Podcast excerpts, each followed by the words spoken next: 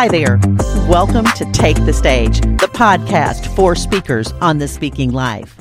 We're going to dive into what it means to run a speaker business, how to get booked, how to keep your records, how to create messages that matter and make a difference. I'm Mary Snyder. I'm your host. I'm so excited you're here, and I'm here to help you take the stage.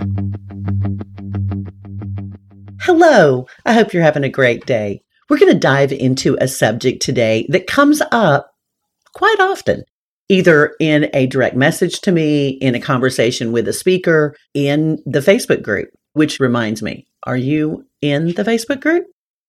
If you're not, go to Take the Stage Speakers and just look for that. Just do a search and then click join and join us over there. Now, I know not everyone loves Facebook, and I totally get that, but I love this group and I created it for you because it's something I needed when I started speaking. I wanted like minded people that understood what it meant to craft a one sheet and how to reach out to event planners. I wanted people to celebrate what I was doing and understand what I was doing. And I wanted people to, for lack of a better word, whine to when things didn't go my way. So, so there you go. All right. Today we're talking about when do you start sharing your message? When do I start speaking, Mary? I've had people ask me this question, and some of them have said, I don't really have a message. Mm, okay. You don't have a message, but you know God's called you to this. I completely understand that. And here's why I understand that because that was my story for a long time. And that's why I spent so many years just saying, Yeah, what do you want me to speak about? And then creating a message. Sure, what do you want me to speak about? And then creating a message. Sure, what do you want me to speak about? And then creating a message. And that's doable. It's exhausting. And you never hit your stride. Hear me. You never hit your stride because you are creating one offs they never become a fiber of who you are. So I'm speaking to those who know you are called to be on a platform sharing a message. You just don't know what that is at this moment. Here's what I want to give you I want to give you a task. And here's your task I want you to spend an hour, one hour, just one. And here's what I want you to do with that hour I want you to set aside some quiet space. Now, I want you to go to a quiet space because this is going to take some reflection. And I want you to get a blank piece of paper or a blank screen, whatever works for you. Silence all your devices. I want you to sit down and I want you to write down your favorite Bible stories. What's your favorite Bible story? Maybe you love Esther. Maybe you love the story of Elizabeth, the cousin of Mary. Maybe you love the story of Daniel when he was in the lion's den. And I want you to sit with that. So I want you to write down two to three of your favorite Bible stories. And then I want you to go and pull out that story in scripture and I want you to read it. And I want you to read it and then I want you to lay it down and write out two or three things that you feel like God is saying. These are things that you could talk about from this story. The resilience of David, the faithfulness of David, the forgiveness of David. And Daniel in the lion's den, the faith and the fearlessness of that. Esther, I mean, come on. She stood before the king and she could have been killed. Talking about warrior woman. But I want you to sit down and I want you to write out just short note. Well, you do what you want to do. This is just how I operate. Read those stories again. And I want you to let that simmer because I think that oftentimes we rush into these messages, we rush into creation, but I want you to let that simmer. I want you to let that simmer for about a week. I want you to ponder on it. I want you to pray about it. I want this to be a matter of prayer daily. Now, these are for those of you who do not have a message. And I want you to say, Lord, show me what I am supposed to say. Show me my story, my message. And I want you to pray over that for a week at least. And then I want you to come back to that page, to those prompts, and I want you to select one. Now you've prayed for a week, you've pondered for a week, and now you're going to select, or longer. The Lord may say, No, I want you to pray for a month. I want you to ponder for a month.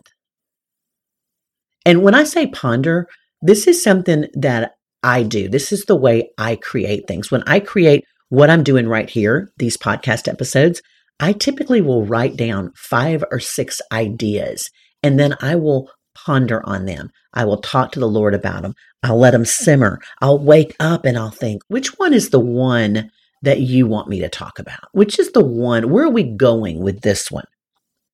Last week I did Sparkle, which really came when I was out kayaking. This one came as I was sitting at my desk and I was pondering the questions I get from you. And the Lord said, When do I start? And the answer of when is now. You start now. You start with prayer first, with the Word of God, and with the pondering the processing, the spending time with Jesus to determine what is your message. Now, for those of you who have a message, you know your story, you've lived it, you've walked this thing out. Here's what I want you to do I want you to do the same thing in a little bit different order. I want you to go to the verses that were the ones that you held dearly to in that season? What were the scripture, the passages, the stories that got you through? Whatever your story is, whether it is a hard story or it could be an, I don't ever want to use the word easy because I don't think any of our stories are easy. Some are different, they're lighter, but maybe you have a lighter story. Maybe your story is that you really want to teach people how to be hospitable. I've talked about this before. I think it is so important. Maybe your story is the power of friendship, the power of face to face connection. Oh, who doesn't need that message right now? We've needed it for a long time. It's something we've lost. And while that is a powerful story, it's not a hard story. I mean, it may be. I have a friendship story, a face to face friendship story that is both beautiful and heartbreaking. And they can be both things. It can be both things. And I always say about that friendship as I miss it. It's been 15, 16 years now. And I miss that friendship so much. But I miss what I thought it was. And when it was revealed what it truly was, it was never what I thought. That's a story for another day. So I was just saying that because I want you to know that your story on friendships, your stories can have hard pieces and beautiful pieces all together at the same time. So if you have a message, I want you to go back to those scripture. I want you to spend time in the Word of God. You see some trends here. I want you to ponder that. I want you to ponder it and I want you to spend time with Jesus on it. Jesus, what is the message of my story? Because remember, standing up and sharing your story is your testimony. And that's beautiful and wonderful, but it's all about you. Has absolutely nothing to do with a person listening. You've got to bring them into your story to make it a message, to move an audience, to move hearts, to show them how they can live out what God did in your life how they can live it out in their life, how they can overcome whatever you overcome. Maybe it's a loss of someone close. Maybe it's infertility. Maybe you lost a job. Maybe you lost a home. Or maybe it's how you overcame your body insecurity, whatever God has done in your life. You know, mine, I talk about how I overcame that autopilot faith to find the true calling God had on my life. Now, not many people resonate with that aneurysm story, but they resonate with the autopilot faith. They resonate with wanting to do and be who God has called them to be. So, those of you with the story, you are going to take those scriptures and you're going to ponder them and you're going to read them and you're going to spend time with them. And then you're going to take that blank piece of paper or that blank document on your screen and you're going to write out some prompts of what God taught you in that season, how God taught you in that season. And then you're going to spend the next week or month, however long the Holy Spirit drives you, encourages you, leans in with you, and you're going to pray over that until you know this is what God has for me. And I will tell you, and I've shared this, I recently made the decision to leave almost eight years with an organization I love deeply and dearly, Compassion International, doing a job that I love deeply and dearly. And it was one of the hardest decisions I've made as an adult. I don't really think I made that many hard decisions when I was a kid, just being completely honest with you. I mean, I thought they were hard decisions. Like, should I go out with this boy or that boy? Ooh, those were big. But as an adult, making that decision to walk away from something I loved dearly because the Lord was calling me to it created so much angst in my life for months. Because you see, I had this plan that I would leave next year. That was the plan. It was going to be next year. And there was a lot of reasons around that plan. I won't bore you with all the details. You're probably not interested, but that was the plan. But that was my plan, not God's plan. And I finally went through the motions of talking to my boss at the time and sharing it with him. And I told him, I said, I will make a decision. And I gave him a date. And he said, Okay, okay, I appreciate you telling me that because I wanted to leave well. I wanted to do the right thing. I wanted to end my time there well and be thoughtful of what that team that I love so much and that organization I continue to love so much needed from me. And when I made the decision, all that anxiety, it just fell away. And yes, I left my job in the middle of an economic downturn. Yes, I walked away from something I loved dearly. But that was what God was calling me to do. And I tell you that story because I am still at peace with that decision. Now, do I know where the income is all going to come from? No, I do not but I know that this is exactly where I'm supposed to be. When you craft that message and you know, you are going to feel that peace. All that angst on, well, when do I start sharing my message?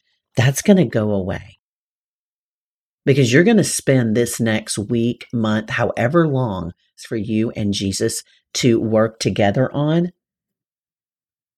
That is when you will know he will give you that peace. And it's that peace that surpasses all understanding. And you will know this is it. This is what I have to say. And this is who needs to hear it. And you will start to share. And whether you do it in a Facebook Live, on Instagram, in a short, in a blog post, but you will begin.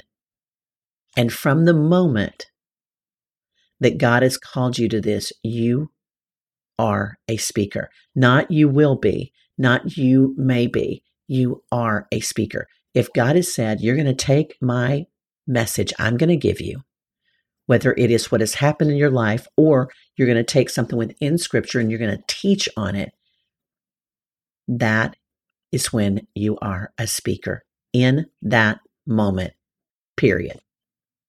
No other buts, however, and if a lot of people say you're not until you're paid. No, that's not true. I know a lot of speakers in history who were never paid.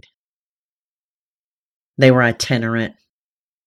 They just had a message to share and they shared it.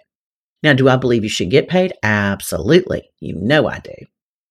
And I am firm on that because you are worth it and you are doing the hard work. So get going. You have work to do. Bye for now. Thank you for spending your time with me today. I hope you enjoyed this episode. As always, you will find links in the show notes, and those can be found wherever you're listening to this or at takethestagepodcast.com. I'm Mary R. Snyder, and as always, I am here to help you craft a message that matters and take that message to the stage. Until next week, have a good one.